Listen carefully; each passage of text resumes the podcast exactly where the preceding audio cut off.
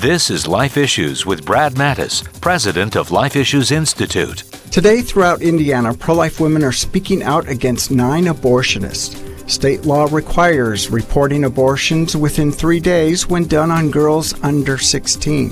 This allows the proper authorities to investigate potential child sex abuse. 48 complaints within the last year have been filed against these abortionists for not reporting the abortions on girls as young as 12. Pro lifers in Indiana are drawing attention to what appears to be a widespread problem throughout the state's abortion industry.